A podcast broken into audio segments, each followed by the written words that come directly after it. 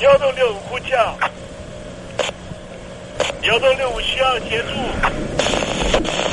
幺洞六五呼叫，幺洞六五需要协助。你在听吗？你在听吗？你在听吗？你在你在听吗？人生如航行，去与返，载满多少故事？你要睡上下铺吗？后面这个地方。如果吵得太累的话，三天都没有洗澡，真的很累，地上就躺着就睡了。我有看到我父母亲，我现在是要去看父母亲的状况。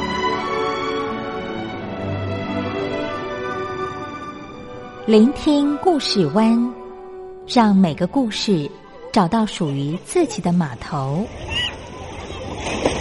我到了那儿以后，我们就往妈妈家去。我一到那边，就感觉我妈妈已经她能够活活下来都不容易。我知道，他没他没跟我讲，我也不敢问，好好苦。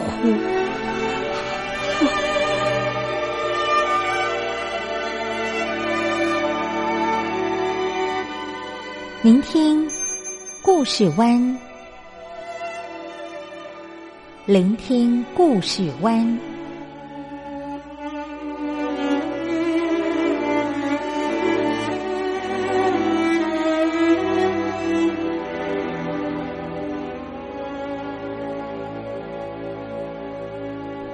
故事总有一个停泊的港湾。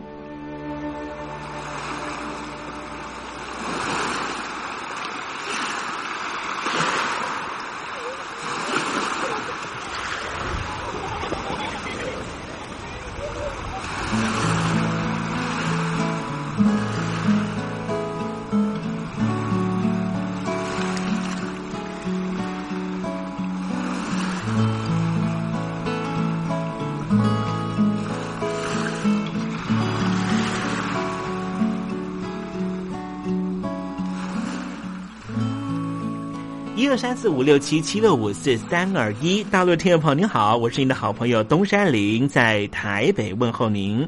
正在为您进行的栏目就是聆听故事湾，一二三四五六七七六五四三二一，全年无休，每天在空中为您服务。您在每天的凌晨三点十分，或是傍晚的六点十分，都可以在光华之声频道收听到这个栏目。聆听寰宇趋势，不用太多解释，因为聪明的你心中自有诠释。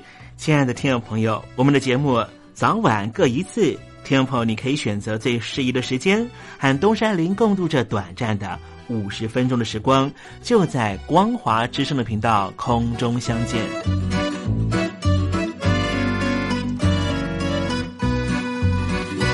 听众朋友，收听、聆听故事湾东山林的节目，到底能够听到什么样的内容呢？尤其啊，我们环宇全世界，焦点放到神州大陆啊，光是整个中国大陆呢，就有将近九千家不同的大大小小的电台了。我们的节目到底有什么不一样的地方呢？嗯，让东山林自吹自擂一下吧啊。宫中频道何其多，赵钱孙李挺能说。热点平地上直播，仔细听来差不多。直播室外领导多，你说他能怎么说？开场才说茶黑窝，碰上土狼不敢摸。主播低头翻翻稿，导播左右反复搓，想到孩子泪婆娑。好了好了，都别说，且听东山林怎么说。东山林不是红太狼，也不是那喜羊羊，亲亲海上一叶舟，才能自在自在说。客官呐、你拉把椅子随便坐，袒胸露背床上卧，怎么自在怎么做，就当这是自己家，自己家。睁大眼睛，show time！Hello，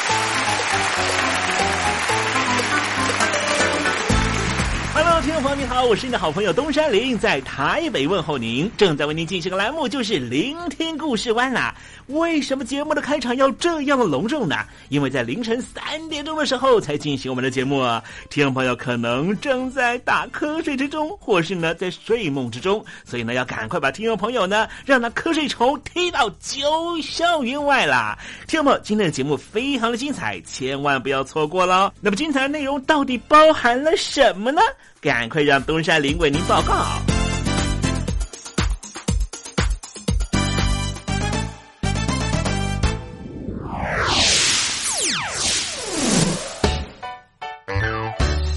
星期六、星期天，猴子爱聊天。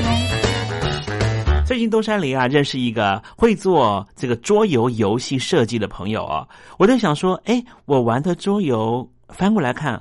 好像大部分都来自于德国，我也不太知道说，哎，原来呢，台湾还有人在做桌游设计啊。桌游设计呢，当然各种素材都可以作为桌游设计的一种元素。但是我这个朋友跟我讲说呢，他现在呢在做的桌游啊，还蛮有意思的啊。他跟一个地方在做合作啊，希望呢把这个地方的文化小旅行转换成为桌游。我就问他说啊。文化小旅行不是一种旅游的行程，要怎么样把它变成桌游的？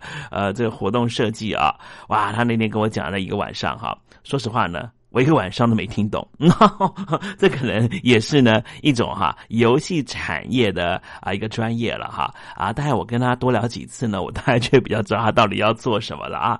好，今天呢，在这个时政你懂得的环节里面，我们就来谈谈桌游啊啊！大概这十年来啊，台湾的桌游啊，非常的呃受到家长的喜爱啊，很多人都说呢。亲子之间玩桌游，其实呢，对于亲子关系的互动呢，有很大的帮助。家长呢，也可以透过呢游戏的过程里面呢，去观察小孩的一些特殊的性格。如果呢有一些性格啊，可能比较不好的话，也可以透过游戏过程里面呢，做一种啊比较啊有智慧的调整了哈啊，不就不太像是呢呃过去呢好像说哎对小孩呢有些。啊，部分呢，希望呢他能够啊改正啦，希望呢啊能够指正他呢啊，大家都是用一种啊比较的高压的方式，但是在游戏的过程里面啊，小孩呢啊也许呢比较能够接受了哈。好，待会呢我们再跟听众朋友谈一谈桌游如何使小孩的性格更为的成熟啊。好，今天的节目的下半阶段还要为您进行另外一个环节，这个环节就是电台推荐好声音。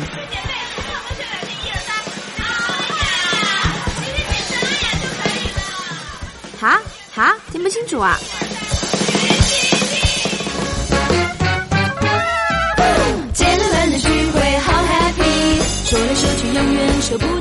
如果常常有这种听不清楚的症状，要不就听我范晓萱的专辑疏通一下耳道，要不就常听东山林的节目。打扮的漂漂亮亮去参加姐妹们的聚会，好 happy。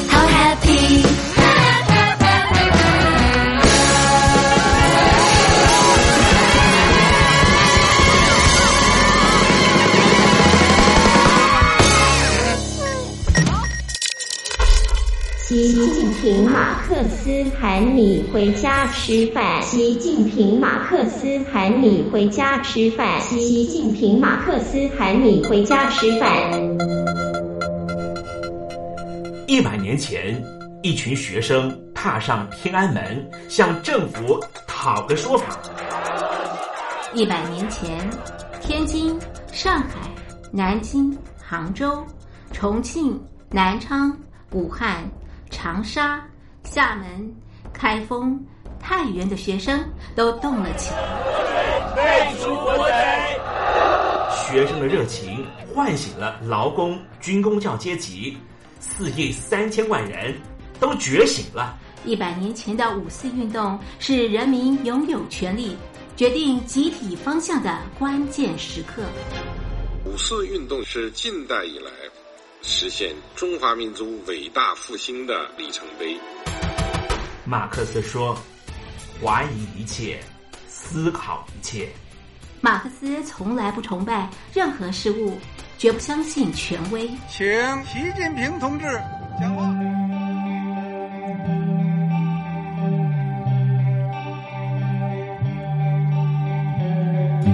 听众朋友您陷落在中国式的寂寞里吗？一个人上班，一个人吃饭，一个人回家，一个人上网，一个人追剧。马克思只相信，一个人只有为他人的幸福生活而战，最终才能够拥有自己真正的幸福。五四大英雄，我能救中国。写信告诉我你能做什么，你要做什么。就从你的班级做起，就从你的办公楼做起，就从您住的小区做起吧。写信告诉我你能做什么，你要怎么做。陈独秀就是你。五四大英雄，我能救中国。三百字征文活动即日展开。来信请寄到台北邮政一千七百号信箱，台北邮政一千七百号信箱，或是电子邮箱 l i l i 三二九小老鼠四十五点 highnet 点 net l i l i 三二九小老鼠四十五点 highnet 点 net。记得写上姓名、地址、邮编、手机电话。我们要把超级收音机寄到您的府上。五四大英雄，我能救中国。三百字展现您的行动力，活动直到七月十五号。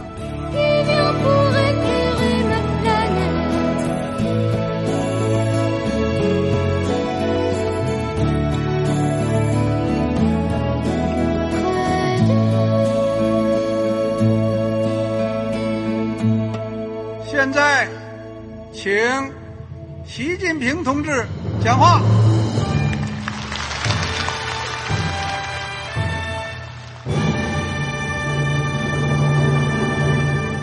中国梦必须紧紧依靠人民来实现。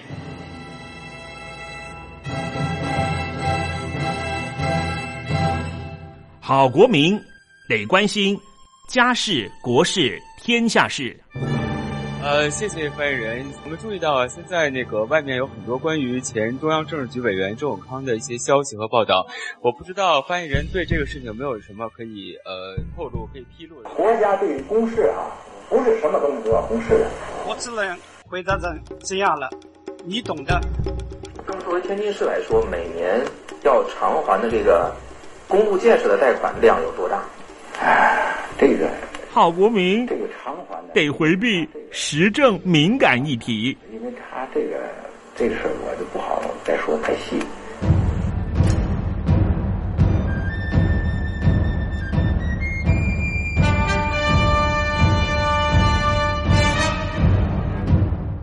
们要坚持人民当家作主，坚持人民主体地位。任何官方不宜说太细，期望您体谅的话题，尽在实政。时政，你懂的。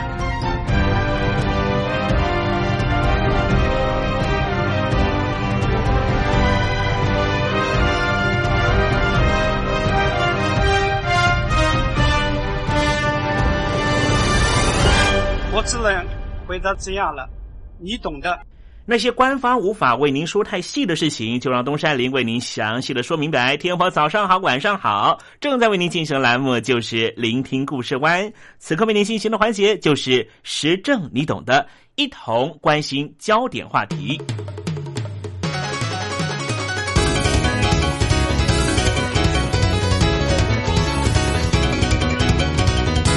最近东山林啊，好像被朋友给带坏了啊！啊，天天都在想这个桌游游戏啊。因为前一阵子呢，我们几乎每个礼拜呢都在玩桌游啊。啊，虽然说现在的这个频密度没有那么高哈，可是我这突然觉得呢，哎，玩桌游啊，可以让一个人的逻辑力啦，还有一些脑力能够激荡一下哈。啊，有些桌游呢，甚至呢可以呢测出你的朋友啊真实的性格是什么了。这些桌游呢，不光是在台湾有很多的年轻朋友呢都会玩乐啊，在台湾的一些啊，可能是大城市啦，或是一些小乡镇啊，都会开这所谓小型的桌游店啊，呃，价钱蛮便宜的，可能一整天呢花两百到三百块钱新台币啊，你就可以耗一整天啊。一方面玩桌游游戏，二方面呢朋友叙叙旧聊聊天了。这些桌游游戏呢，我知道在中国大陆的一二线城市呢也非常的风行。我所玩的好几款的桌游游戏呢，也都是中国大陆呢代工印制的啊。不过呢，这些桌游呢，好像大部分呢还是可能是德国啦或是英国所设计的。今天我们来谈谈桌游，也让一些关心亲子教育的朋友呢了解一下，桌游其实对于小朋友的智力发展或是社会化的过程有很大的帮助哦。有幼儿专家就说呢，透过这些桌游的游戏规则，可以让一些社会化有些问题的孩童改善自闭、固执或是情绪高涨的困扰。桌游游记的设计呢，也可以引导人和人的合作，透过竞合，让孩子们更容易融入学校生活，而且用适当的运用逻辑和策略，也能够呢让脑力能够相互激荡啊。有研究就显示啊。桌游不光只是打发时间的休闲活动，还可以帮忙小朋友抒发不愉快的情绪，降低攻击性和排解忧怨啊！玩桌游不光是让全家人有机会放松、享受不赶时间，促进情感高品质的相处，更能够提供孩子丰富的学习机会，也有益他们的情绪发展。孩子最需要的和最想要的东西，其实就是父母亲的陪伴。至于什么叫做高品质的陪伴相处呢？就是在过程里面没有功利、没有胁迫，也没有夹杂父母亲对孩子有所期待的那种非常复杂的元素。除了说故事、唱歌，只要一张桌子啊，就能够让全家大小玩得非常开心、聊得畅快，又可以远离三星产品的活动啊！这就是我们今天要介绍的桌游了。玩桌游不光是让全家有机会放松啊，而且呢，还可以有益彼此情绪的发展。其实，联合国的教科文组织早在三十多年前开始就推动了儿童玩的权利，提倡桌游促进社交情绪发展的好处。那么，联合国教科文组织呢，就在二十一世纪教育报告里面提出了教育的四大核心目标。第一点就是要学会共处，第二点是学会共知。再来就是学会做事，最后一点，第四点就是要学会做人。学会共处和学会做人都是和情绪教育有关。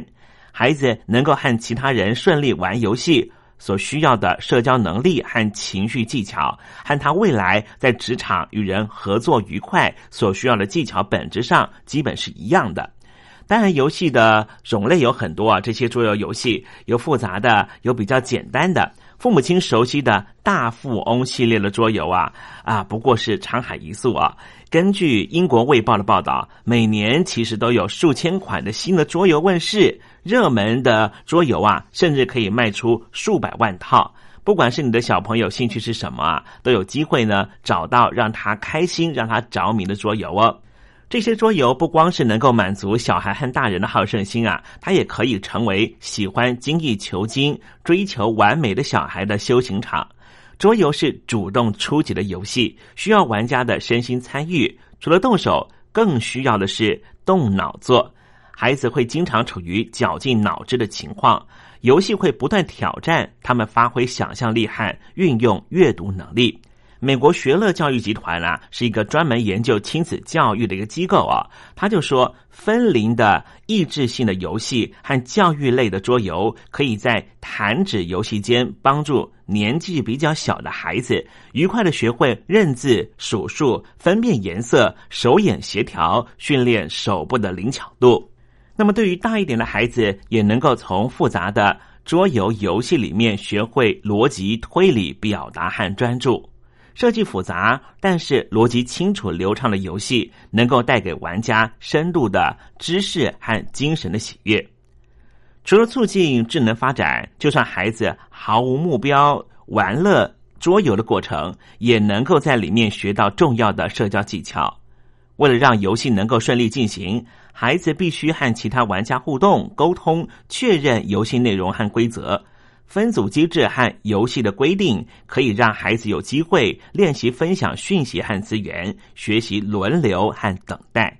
更让父母心动的就是桌游能够训练孩子的专注度、完成游戏的决心，再加上有一点点求胜欲和运筹帷幄的策略思考，以及游戏里面的运气操作，都能够帮助孩子延长集中注意力的时间。就像网球场、篮球和足球场，桌游也能够提供壁垒分明的界限。对于幼儿或是年纪比较小的孩子，这种明确的界限可以带给他们这个阶段所需要的安全感和确定感。在进入真实的游戏场之前，桌游提供相对安全、有趣的情境。通过游戏帮助孩子把奔放、不受控制的那一面打理成能够理解、遵守规则、界限、不去打扰、影响别人，而能够和他人正常互动的社交性格。桌游也像是大孩子的情绪实验室，因为每一局游戏都能够带来不同的互动和结局。如果我们从学习的角度来看，桌游是强调经验的学习和情绪教育，隐藏在纸板的设计和每次翻牌的瞬间里。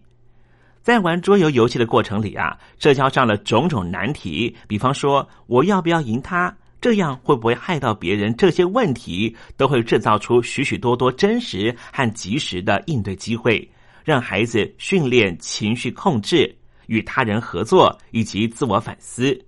因此。桌游可以帮助孩子学会共处，学会做人极好的一种教具。东山林看过了很多的研究报告，都说让家长意想不到的是，桌游竟然能够帮助孩子学会不轻易放弃。有很多的桌游设计的中心思想，都是希望玩家能够坚持到最后一刻。像是可能听众朋友听过有一种桌游叫做溜滑梯和梯子。这是类似蛇踢棋的桌游，这是很容易上手的。它隐藏着重要的人生讯息。游戏里面的运气元素也可以让孩子体会什么叫做瞬息万变，以及世间上有着如运气这种难以预测掌握的东西。所以，不论是好运还是坏运，都不会一直持续。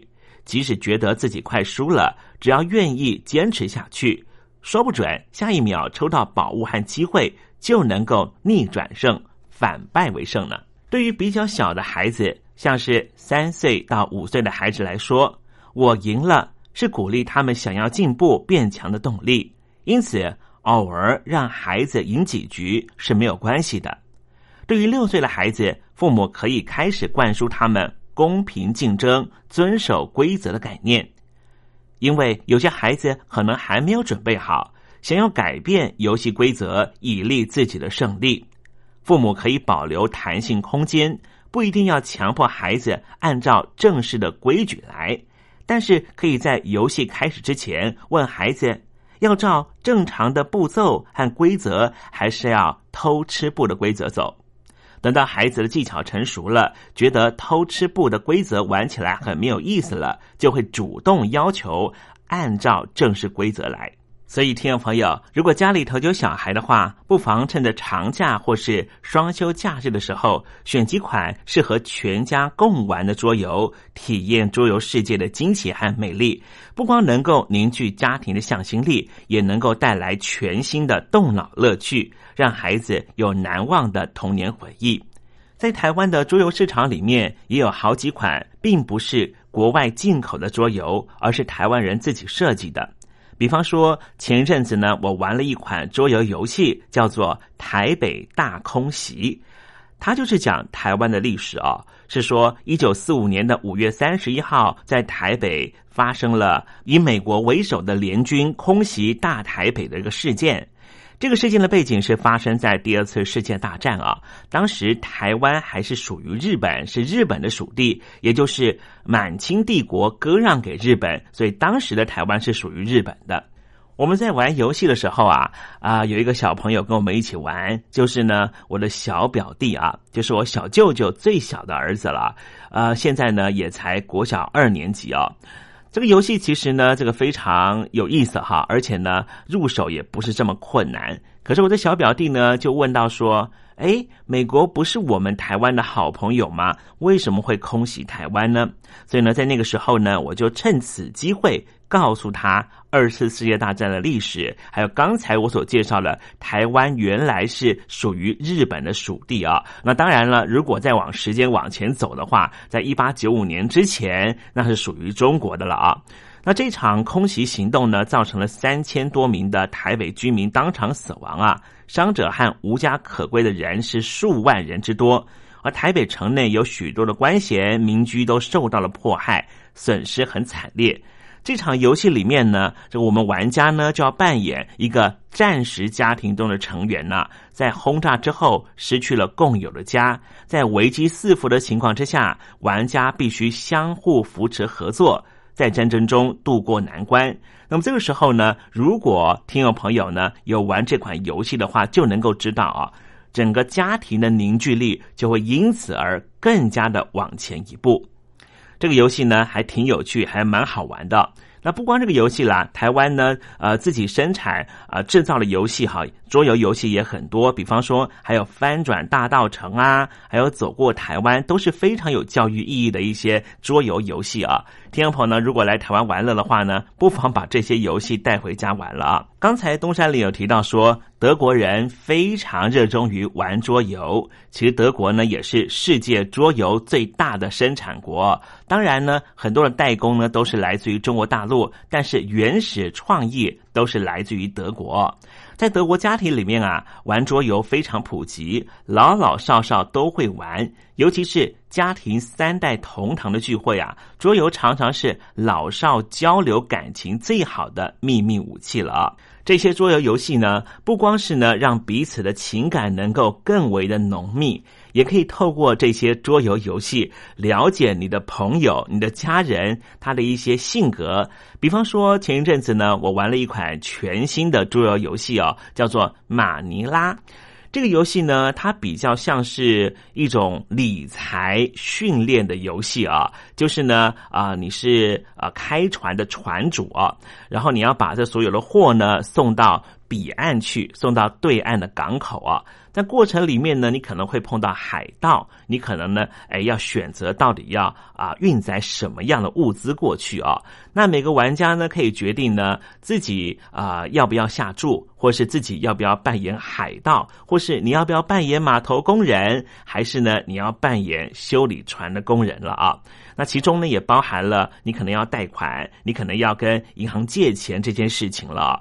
啊，我那天玩这个游戏之后呢，我就发现说，哦，原来呢，东山林自己是一个非常保守的人哦。我选择的就是永远当码头工人啊，最起码呢可以赚一些呢，哎，码头的一些啊手续费了哈。啊，你说呢，要我去贷款跟银行借钱呢，啊，去啊添购这些要运送物资呢，我还没这个胆子啦。后来呢，我跟这几个朋友啊，这个玩这个游戏玩了大概两个小时，结束之后呢，哈，要来。统计一下，哎，到底大家赚了多少钱？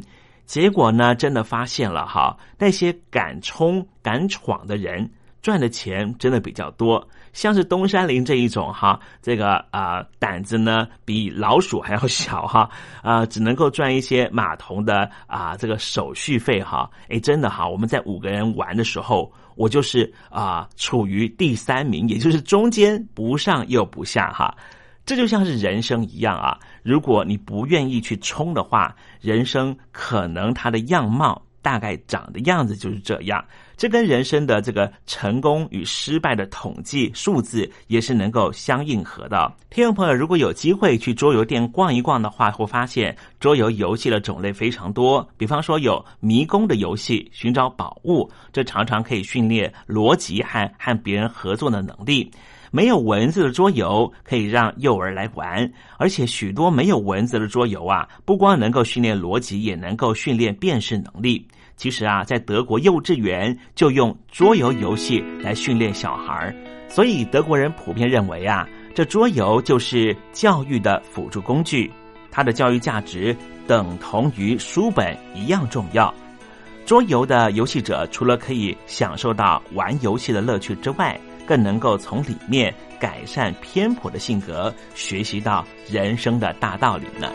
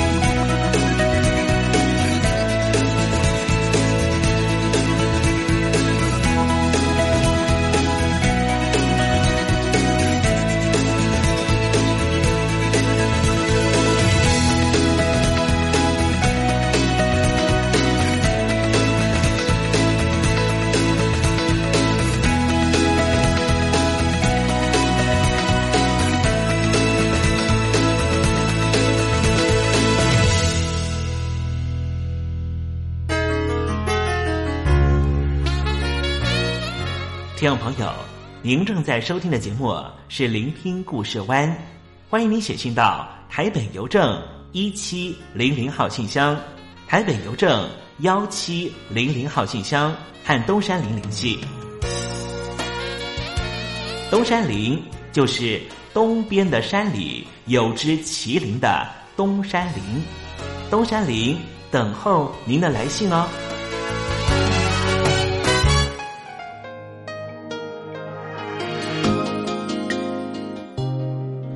安排一首一九八九年的时候的一首老歌啊，这首歌曲呢是陈淑桦所演唱的《梦醒时分》。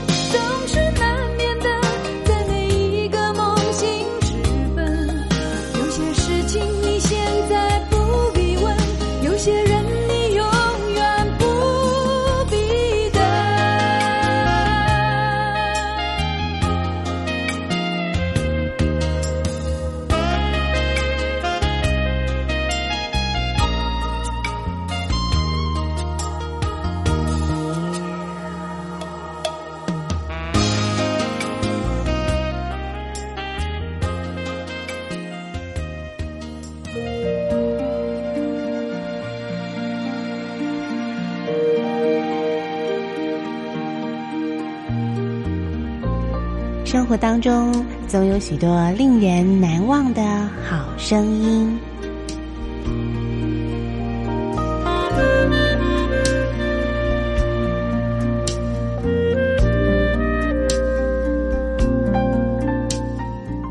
电台真心推荐，只想给你最好听的好声音。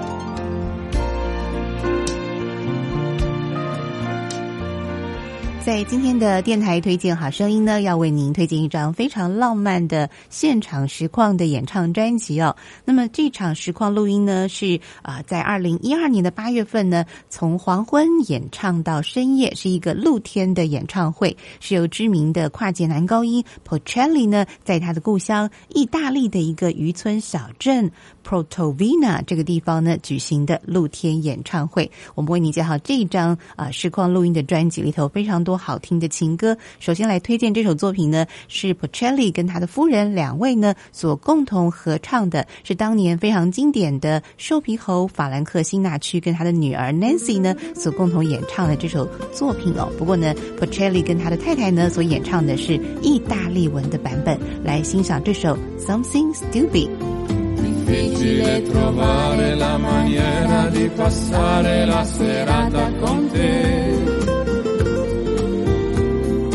Supponi per esempio ce ne andassimo a ballare, lo sai bene com'è.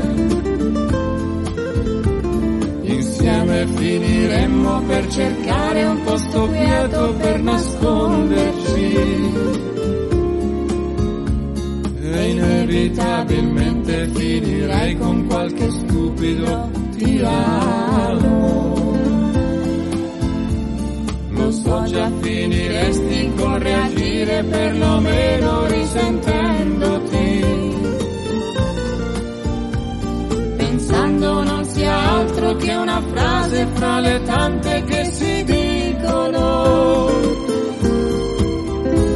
Rimugino parole estremamente intelligenti come piacciono a me. E aspetto che la sera mi procuri l'atmosfera per te. Ma vuoi che sia la luna il tuo profumo che io sento vicinissimo? E inevitabilmente mi impappino in qualche stupido ti amo.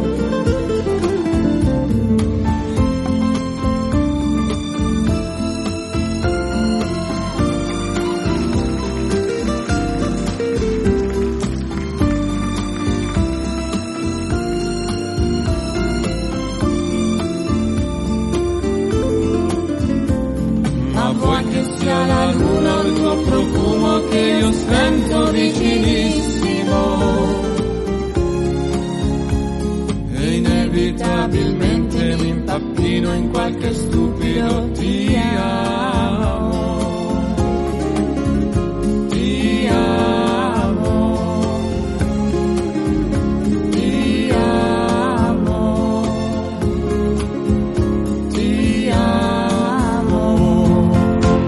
我常呢会跟听众朋友来介绍啊，我觉得呃有机会的话呢，一定要这个去欣赏到这个歌手或者是演奏者他们的现场演出哦，因为在现场演出的时候有非常多不同的状况的配合，而且你可以亲眼不仅听到还看到啊这个表演者他们全心投入的模样哦。好，这张呢啊是这个收录当时在意大利的渔村小镇。Protovino 这个地方的实况录音啊，是 Porcelli 的演唱会哦。那么这张演唱会呢叫《情定意大利》，那里头呢演唱了非常多。Porcelli 呢他在早期啊，在这个酒吧里头打工，在这个 piano bar 里头弹钢琴，自弹自唱的一些许多民谣的歌曲跟当地的一些小曲哦，都非常的好听。那么接下来呢，我们再为大家介绍的也是他个人推荐的一首啊，他在当时呢所演唱的意大利的一首情歌。取名呢是香槟，我们一起来收听。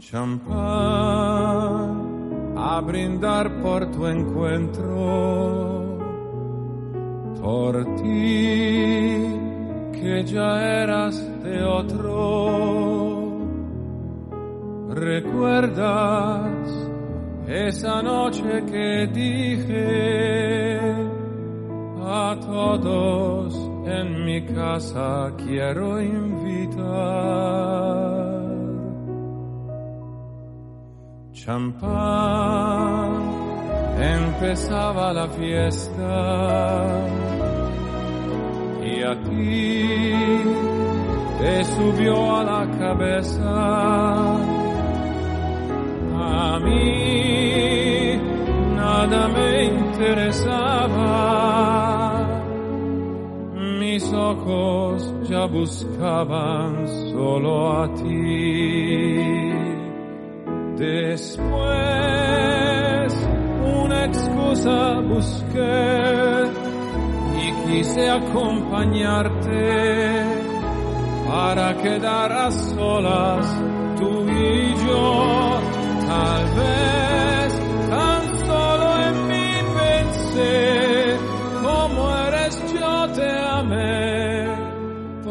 primera y última.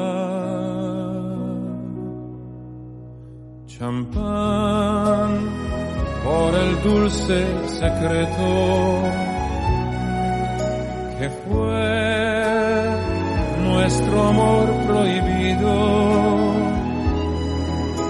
Pero hoy quedan solo en la copa recuerdos que quisiera abandonar. Lo sé, me miras y ya sé que es una tontería brindar si no se tiene compañía.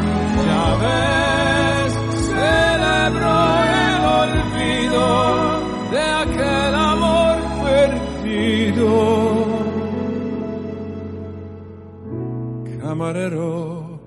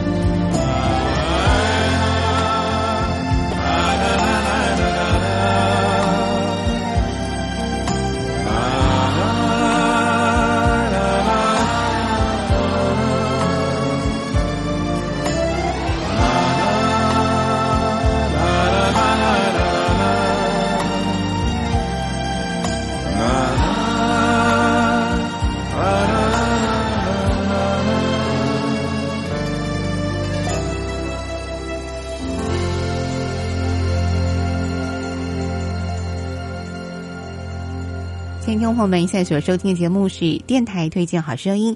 今天为您推荐的是来自意大利的歌手 Porcelli 呢，在他的家乡啊所举行的这个露天演唱会的实况录音哦。那么这个地点呢是意大利的渔村小镇，风景非常漂亮的地方啊，Portovino。那么节目最后呢，我们就来欣赏在当地非常好听的一首情歌，我们来欣赏 Porcelli 的深情的演唱。这首歌曲呢就是《爱在 Portofino》。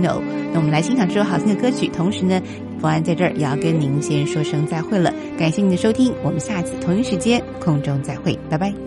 I found my love in Portofino perché nei sogni credo ancora lo strano gioco del destino a Portofino m'ha preso il cuore nel dolce incanto del mattino il mare ti ha portato a me. Socchiudo gli occhi a me vicino, a Portofino rivedo 习近平马克思喊你回家吃饭。习近平马克思喊你回家吃饭。习近平马克思喊你回家吃饭。一百年前，一群学生踏上天安门，向政府讨个说法。一百年前，天津、上海、南京、杭州、重庆、南昌、武汉、长沙、厦门、开封、太原的学生都动了起来。废除国贼！学生的热情唤醒了劳工、军工教阶级，四亿三千万人都觉醒了。一百年前的五四运动是人民拥有权利决定集体方向的关键时刻。五四运动是近代以来实现中华民族伟大复兴的里程碑。马克思说：“怀疑一切，思考一切。”马克思从来不崇拜任何事物，绝不相信权威。请习近平同志讲话。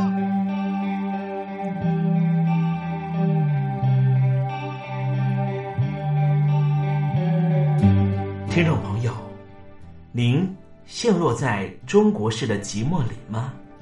一个人上班，一个人吃饭，一个人回家，一个人上网，一个人追剧。马克思只相信，一个人只有为他人的幸福生活而战，最终才能够拥有自己真正的幸福。五四大英雄，我能救中国。写信告诉我你能做什么，你要做什么。就从你的班级做起，就从你的办公楼做起，就从您住的小区做起吧。写信告诉我你能做什么，你要怎么做。陈独秀就是你。五四大英雄，我能救中国。三百字征文活动即日展开。来信请寄到台北邮政一千七百号信箱，台北邮政一千七百号信箱，或是电子邮箱 l i l i 三二九小老鼠四十五点 highnet 点 net，l i l i 三二九小老鼠四十五点 highnet 点 net。记得写上姓名、地址、邮编、手机电话。我们要把超级收音机寄到您的府上。五四大英雄，我能救中国。三百次展现您的行动力，活动只到七月十五号。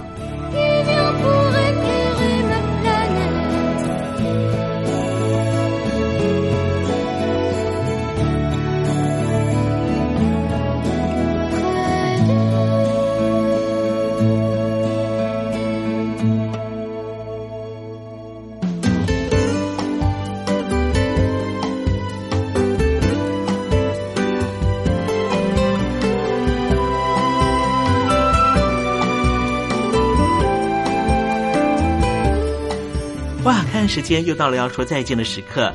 无论今天东山林给了你什么样的情绪延伸，再见总是要说出口的。但是，我最亲爱的小伙伴，你知道吗？比起再见，其实我们更擅长想念。每一次的再见，都是为了下一个再相聚，不是吗？我没办法确知明天还会不会在这里见到你。都说了，人世间的所有相遇都是久别重逢。不管说再见之后，你会遭遇什么人，会见到什么样的风景。如果你愿意的话，东山林每天都在这里等你。再请您和我分享你的一路精彩，好吗？再见了，我最亲爱的你，我们不见不散，拜拜。